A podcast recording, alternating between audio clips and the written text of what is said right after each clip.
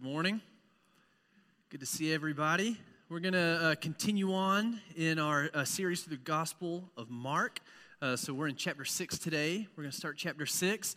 If you have your Bibles, you can turn there. And uh, in case you haven't noticed, if you look around, we have our grade schoolers in the room with us today. So uh, thanks for being here, guys. Good to see all you guys. So a little bit more extra wiggles and energy in the room today, which is great. And I'm going to need uh, your help today okay? Everybody, all, all, my, all my kiddos listening up, can you guys help me with something? There's two things I'm gonna need your help with today, okay? So, so if you're a, a kiddo in the room or you're an old person who feels like a kiddo in the room, hold up a two.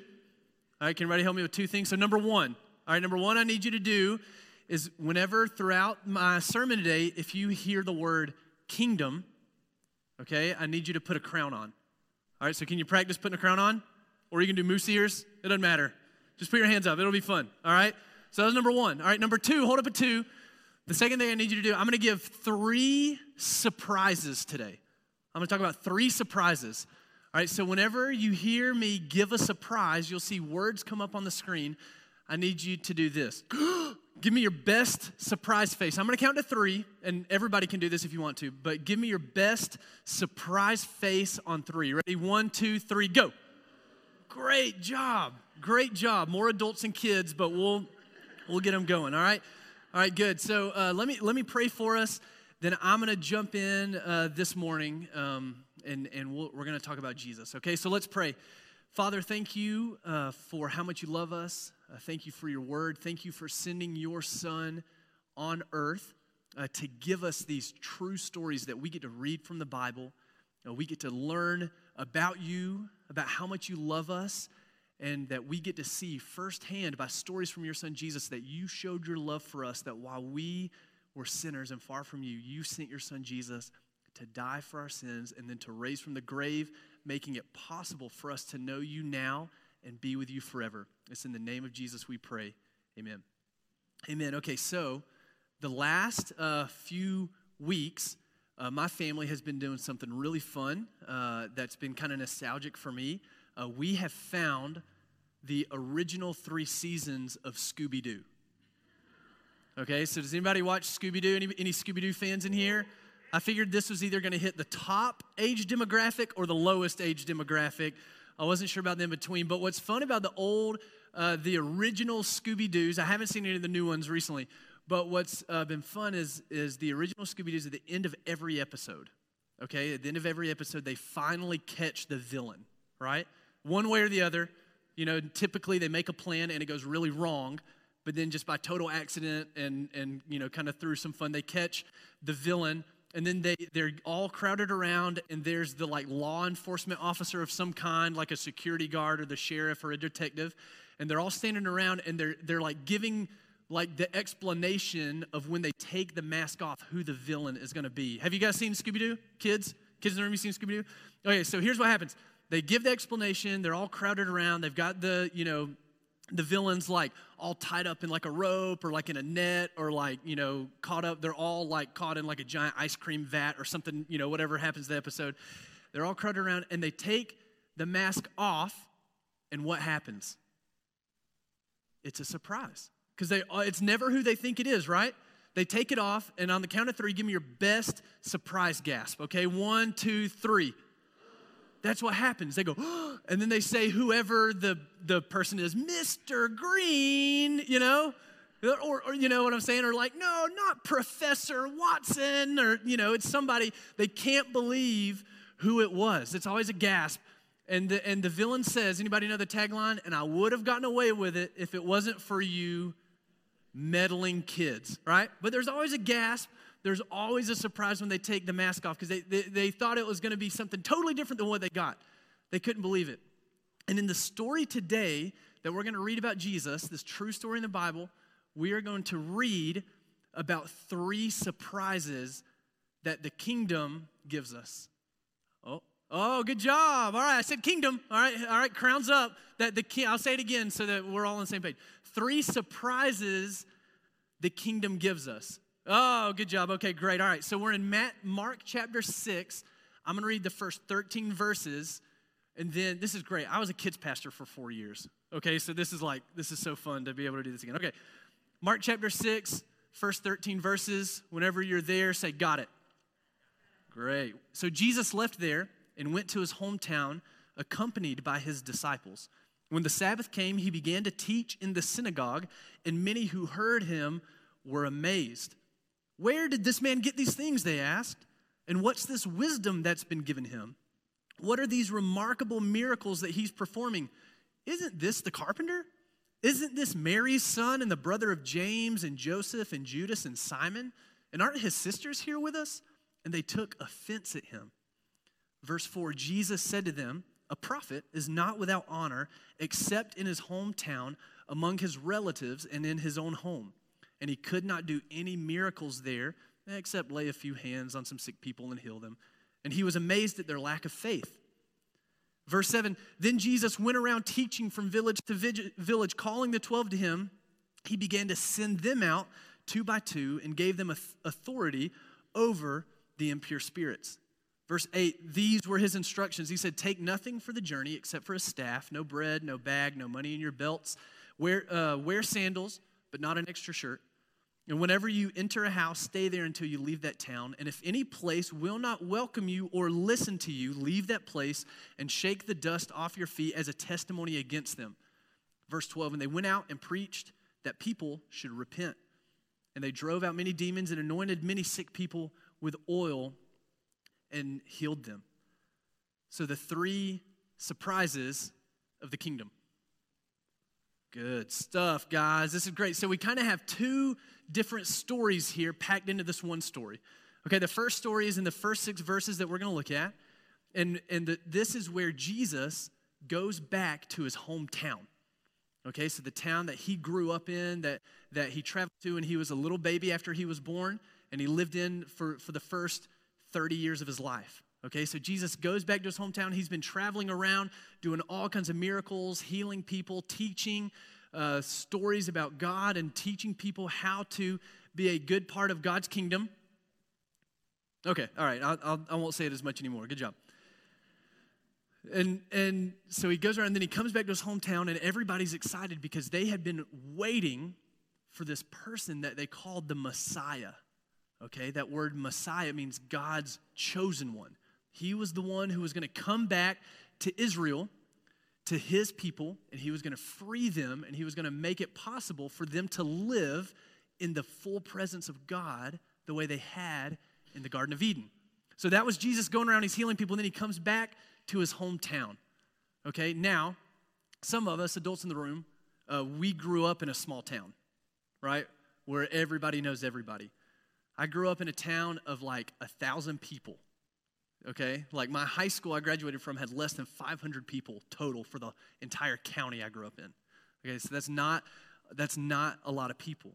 And so when he goes back, he, he goes and he, and, he, and he starts teaching, and, and they heard him, they were amazed. He goes to, so the synagogue, that's the place where on the, on the the Lord's Day, uh, for them it was Saturday. For us, now that Jesus is risen from the dead, it's Sunday. So on, on Saturday, go to the synagogue, which is where everybody would meet to worship God, like we're doing in church today. And he stood up and started teaching, and everybody was blown away, basically, that he like actually knew stuff, right? Like anybody grow up from like grow up in a really small town and have someone go on to do something incredible? Like my, I, I personally haven't. Um, in, in our hometown, but my dad grew up in a, in a small town, and he graduated high school with Travis Tritt, who went on to write one of the greatest country ballads of all time. It's a great day to be alive. Amen? Nobody? Come in, come on. Come on, that was an easy one, guys. Rice cooking in the microwave. Come on. Kids, you'll listen to that on the way home. All right, ask your parents to put that on Spotify. So they're looking for the Messiah. I mean, this is the thing they've been waiting on their whole lives the God's chosen one to come and do something huge and incredible in their town. And then in walks Jesus. Now, in hindsight, for us, 2,000 years later, we know that if Jesus walks into your small town, it's a big deal. But for them, it was something totally different, right? For them, like they said, they're like, isn't this like Joseph's son? Like, isn't this the guy who was the carpenter? Like the guy, the handyman, blue collar worker, you know, no, no like name of great renown, you know, I mean, like I said, in hindsight, you know, we can look back in, in Matthew and in Luke and we can, we can see the, the uh, genealogies right? But they didn't have that. They didn't know. They just thought Jesus was guy down the street. Thought, it, you know, like we know his sisters, like we know his brothers. All right, kids, how many of you guys um, would believe your sibling? How many of you guys have siblings? Raise your hand if you have siblings. Okay. All right, kids. Uh, how many of you guys would believe if your brother or sister came home from school and said, Hey, the craziest thing happened today? I met someone and uh, they're going to give me my own show on Disney Plus. And starting next week, every Wednesday night, you can watch a new episode of my TV show. All right, we'll do uh, interpretation by voting. All right, kids, if you would believe your sibling, give me a thumbs up. If you would not believe them and think they're crazy, give me a thumbs down. Okay, that's what I thought. Yeah. All right, so that's kind of what's happening here. Jesus is coming back to his hometown. He's coming back to the people that he grew up with. He starts teaching all these amazing things. He has a following with him. He has disciples now. And everybody's like, what? Like, what is going on? See, the first surprise of the kingdom is that the pedigree of the kingdom, great job, the pedigree of the kingdom is modest. Great job. That was a surprise. All right, let me say it again. Words on the screen. The pedigree of the kingdom is modest. yeah, big surprise. See, pedigree, what that means is a pedigree is like where you can trace back and look how legit something is. Like how for real it is. Like, like we have a dog, she's a golden retriever, but we didn't go through and get all the paperwork done. So like we couldn't take her to like a dog show or something. But does anybody ever watch the dog show? Like around Thanksgiving and stuff? Yeah, and they'll talk about the pedigree. Oh, so and so, their mother and father were show dogs, or you know, or whatever. You watch like horse races or something. Like, they'll talk about how impressive the like lineage of these people of these like critters are, and why we should think that they're going to do really cool stuff. But for Jesus, it wasn't like that. Like he goes to his hometown, and everybody's kind of like, "What are you talking about?" See, that's a big surprise because we think in order for something to be good you have to have like a lot of followers on TikTok, you know, or you got to have a big YouTube channel, or you got to have like like a bunch of people. Like if you walked out on a stage, everyone would recognize you. But that's just not the case of the kingdom. A few weeks ago, Pastor Fred talked about the kingdom of God. But you, you can do the crowns if you want to. Don't feel like you have to. Okay, so like all you type A's, I'm releasing you from that. You don't have to do. But if you want to, great. I'd love for you to keep doing it if you want to. But a few weeks ago, Pastor Fred talked about the kingdom of God's like a mustard seed. It's like the smallest, most like inconspicuous thing that makes one of the biggest differences around him. See what Jesus is doing, he's coming back into his hometown and he's doing incredible things, but they just couldn't believe it. See, it's interesting, like, they didn't doubt what Jesus was doing, right? I mean, they said, like, man, listen to the words that his the words he's teaching, they're amazing. I mean, he's so, I mean, he, the words that he's using are so incredible. The, the wisdom that he has, like, where did he get all this wisdom? I mean, the word wisdom there is the same word in the Old Testament they use the Torah or Torah. To live a life of Torah is to live a life of God's wisdom, where you live in a right way according and in relationship to God and to other people. They say, man, he's a man of God's word. He's wise. He, the works that he's doing is amazing. The words that he's saying are, are incredible. He's blowing us away. They couldn't deny what Jesus was doing, but they rejected him because they wanted something big and huge and shiny and flashy. The Messiah, God's chosen one, is supposed to be this huge thing that comes in and changes everything. But instead, it's just, it's Jesus. Like, man, we, like, like we grew up playing Little League together. you know? Like, is Jesus, like, aren't his sisters here with us? Like, they got married and had families just like everybody else. Like, his brothers, like, we know those guys. Like, like this is Mary's son. See, the people couldn't believe how unimpressive Jesus was at that time to them. They just, they just couldn't believe it. And that's how the kingdom is. That's one of the surprises of the kingdom is that it's often not these huge, massive, successful things that make the biggest difference, but it's small acts of kindness. It's, it's like in the small acts of God's wisdom and words and works taking place in the world. See, they thought they were going to get this huge military leader, but instead they got Jesus, who was born a baby in a manger in exile. I mean, they thought that they were going to get this guy on a throne who was holding a scepter, but instead they got a carpenter's son who grew up and had rough hands because of the tools that he held. There he was doing all the Messiah stuff he was supposed to do, but they just couldn't see it and they wouldn't buy it. See, that's a surprise of the kingdom. But here's what Jesus does. Look, look I love what Jesus does. It like didn't bother him, you know? Like, no, like notice how it says he couldn't do, verse 5, he couldn't do any miracles there except lay his hands on a few sick people and heal them. Like, even on Jesus' off day, like he's still doing pretty crazy stuff, you know? Like, like our off days are like we spill coffee on the commute to work, you know? And it's like, well, there, you know, there you go. And Jesus is like, oh man, low day today. I guess I'll just heal some people. you know, like he just keeps doing what he's doing. He's amazed at their lack of faith. So then Jesus went around teaching from village to village. He kept doing what he came to do. Calling the 12 to him, he began to send them out two by two and gave them authority over impure spirits. See, it's interesting because he just talked about, a, you know, he, he quoted a very, at that time, that was a very famous quote among uh, prophets and, and rabbis and stuff for Jesus to say, like, a prophet's not without honor except in his hometown. Uh, he was just like basically saying like, "Yep, the old old adage is true." You know, it's like us saying like an old wives' tale, uh, or or like an old saying, "Kids, do you ha- is there something your parents say all the time like about the weather, or something that's like kind of funny? You don't really know what it means. Anybody have a funny saying? You know what my grandpa used to say? He'd say that makes me happier than a bean bug. I still have no idea what a bean bug is, but I say it now, you know. So that's what Jesus was doing. He was just kind of saying like an old idiom, like, well, I guess this is true. Old prophet, you know, or like you hear anybody say like when the leaves, the wind's blowing, you can see the underside of the leaves. Somebody says, oh, it's going to rain, you know, something like that. That's what Jesus is doing. So he, so he tells them what to say. But so so let's just let's just remember the disciples that are following Jesus. Okay. Uh, the, we got another surprise coming up. All right, so get, get your surprise gasp ready, sit up straight, get some get some good breaths in.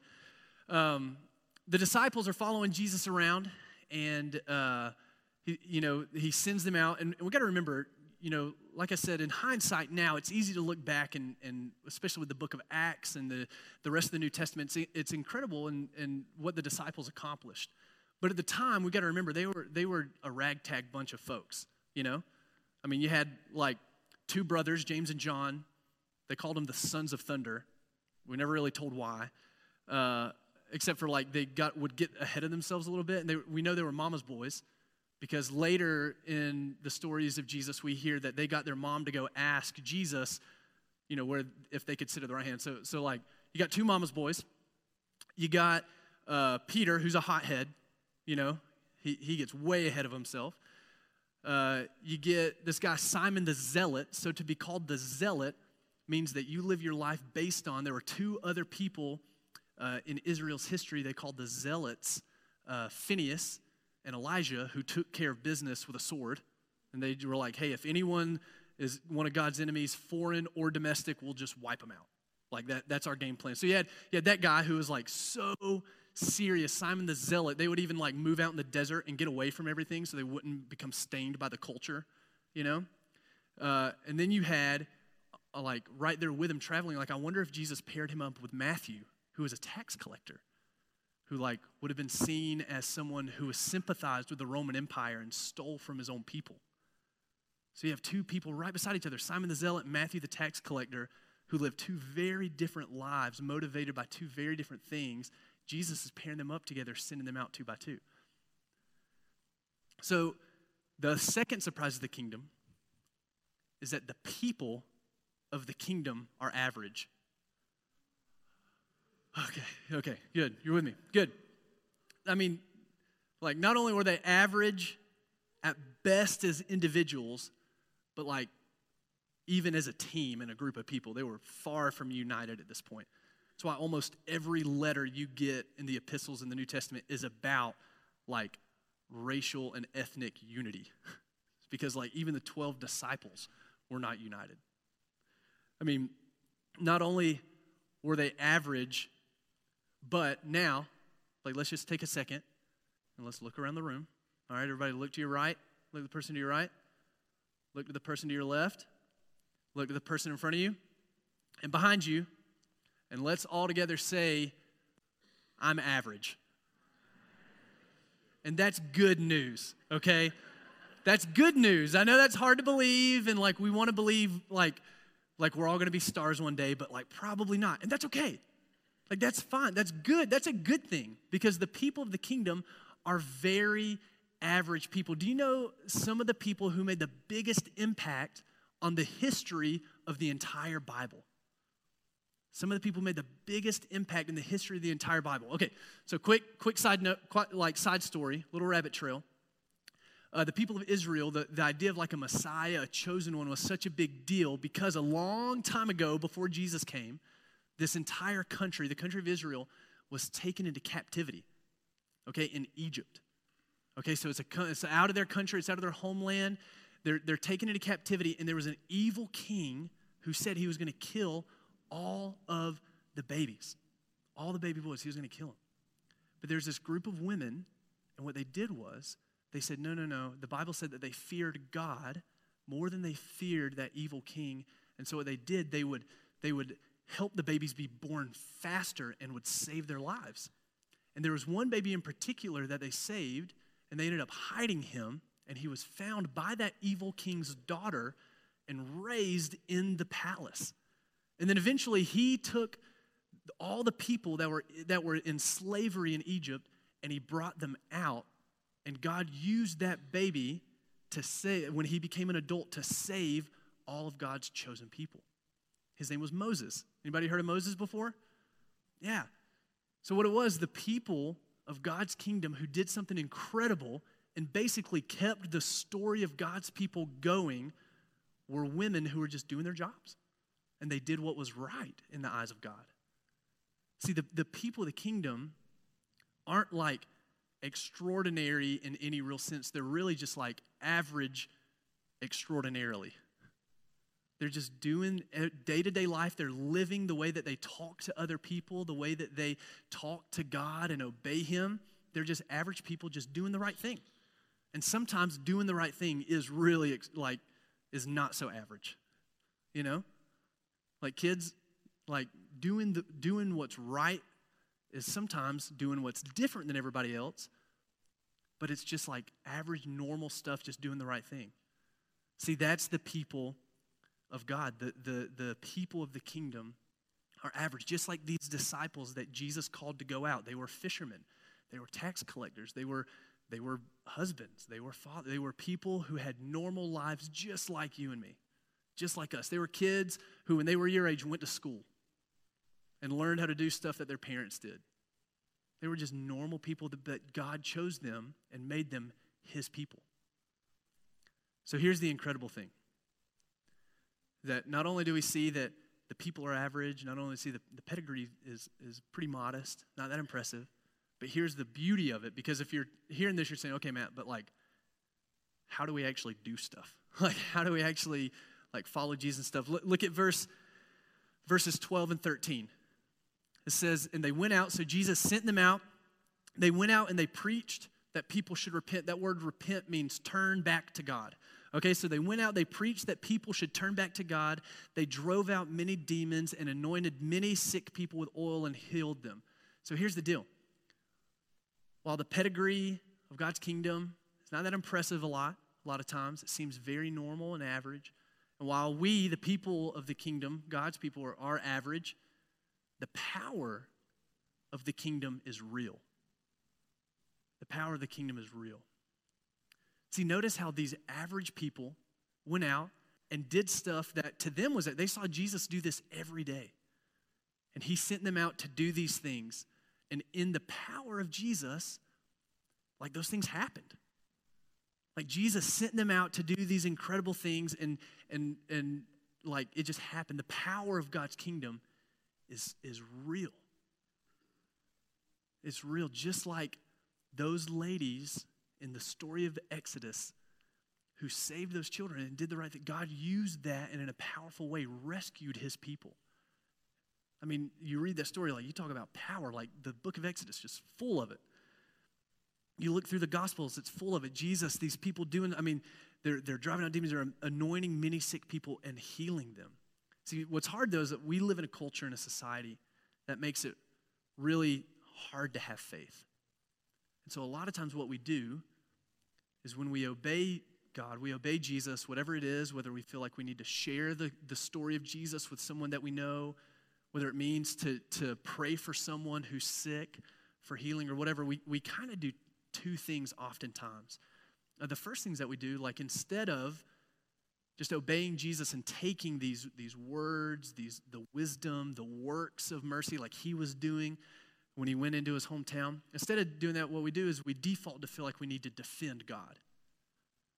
So instead of actually sharing the gospel, the good news of Jesus with other people, we end up coming up with all these arguments that even if someone believed, it still wouldn't make them a follower of Jesus. Right? Like, I, I grew up in a small town uh, where people felt like they needed to defend Jesus even from other Christians a lot of times, right? Like, you had big arguments about what, how old the earth was. Like, it matters. I don't know, you know? Like, you'd have big arguments about whether you can eat or drink different stuff. And it was even different Christians fighting with each other about this, these silly things that didn't matter.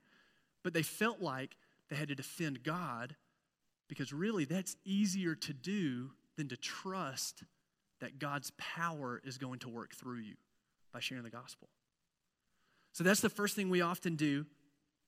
Another thing that we often do is we have to think like if we think we have a really big problem in front of us, we think we have to come up with a solution that's just as drastic as the problem that we're facing.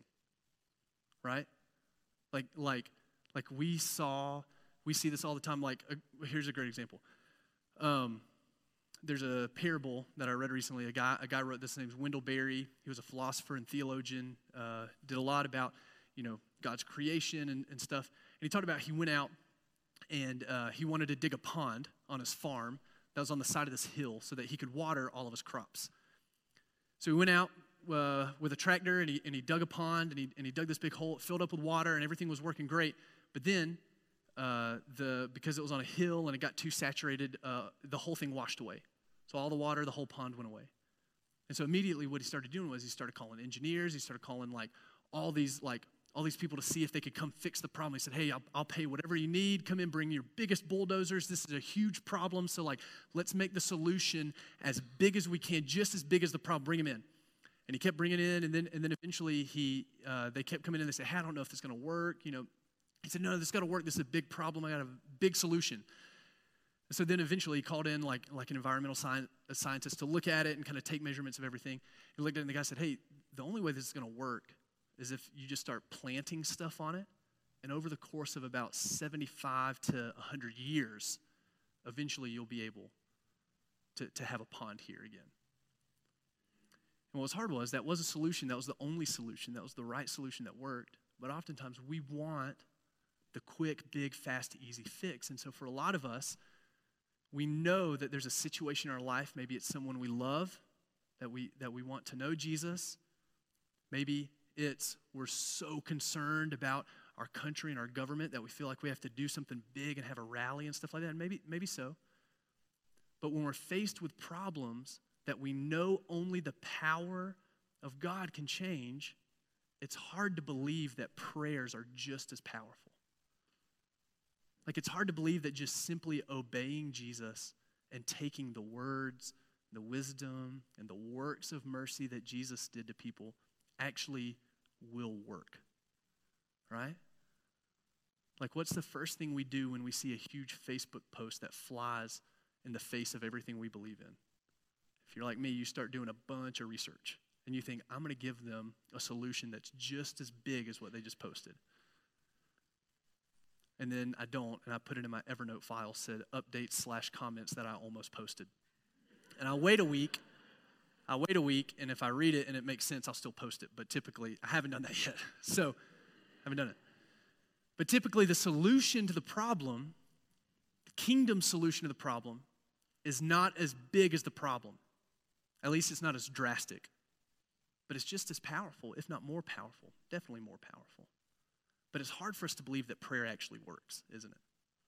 Like, it's hard to believe that just simply saying that Jesus loved someone and they died and he died for their sins and that he rose from the grave making new life possible it's hard to believe that that little statement is just as powerful of a life apart from God, isn't it? Man, the kingdom of God, the power of God is real. Just like these average people went out and did the things Jesus told them to do. So, as we close today, I hope, um, kids, thanks for sticking in there. I was going to shoot for 15 minutes. I even laughed at myself this morning. There's no way. But uh, let me just ask you, and maybe one of those three surprises, maybe that's something that surprised you as you're sitting there listening to it. I mean, even hearing that that the kingdom is modest, and maybe that kind of frees you up a little bit, thinking like, man, I don't have to be a part of some huge move of God in order to be obedient. And maybe, maybe our job is to prayerfully awaken a revival for the next generation, parents. Man, maybe hearing that a surprise of the kingdom is that the people are average, maybe that frees you up. Man, good. I can just be a parent and obey God and do good stuff for Him. And man, I can go to my job I can be an I can be a normal person and make a big difference in the lives of people for the glory of God. Absolutely. Man, I hope that frees you up today. And I hope the gospel, the power of the kingdom, the power of the gospel being real, frees you up and encourages you to take that step. Maybe, maybe God's been putting on your heart to go on one of those trips to the Dominican Republic with us. And maybe God's been putting on your heart just to walk next door with a plate of cookies and, and just make someone feel loved. Maybe God's calling you to, to, to serve in, in students or in kids or something. And just that step of faith, it's hard to believe that just an act of obedience in the kingdom of God actually makes a difference. Man, no, the power of the kingdom is real. Just like the disciples went out and what Jesus called them to do came and was accomplished. And what's that thing Jesus is calling you to? Man, what, what, what is that thing? Maybe it frees you up. So let me, let me pray for us today. And as I pray, I'm just going to take just a second. Kids, we do this up here sometimes. This, this might be the most boring part. We're just going to have a few seconds of silence where we just ask God. I'm going to I'm going to ask God right now just to speak to us and see if He's calling us to something where we need to trust that His power is real. Or maybe that, that for the first time you can breathe, knowing that just who you are is good enough for God. That it's okay just to, just to be yourself and be an average human. Let me pray for us and ask God what He's putting on our hearts individually, and then I'll, I'll close us out in prayer and we'll continue in worship.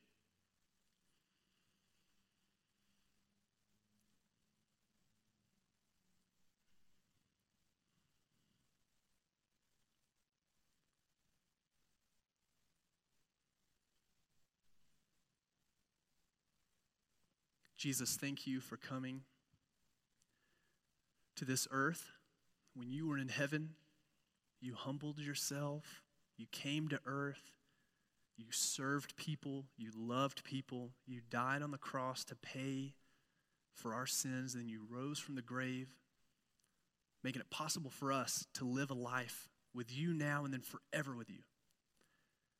And so, Jesus, as all of us in the room, as we think through and what's that thing that you're calling us to do? Maybe it's just praying for someone that we know. Maybe it's sharing the gospel with someone. Maybe it's going on a mission trip. Maybe it's whatever it is. I don't know. Jesus, whatever it is you're putting on our hearts, I pray you make it make it clear.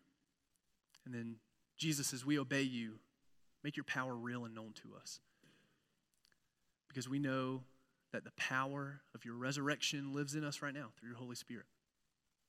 So, Jesus, let us. Let us know that. Let us know your and feel your presence. And Jesus, thank you so much for all the kids in this room. They did great today. And so, Jesus, thank you for them. Thank you that we can just be ourselves and you love us enough to still be with us. It's in your name we pray. Amen.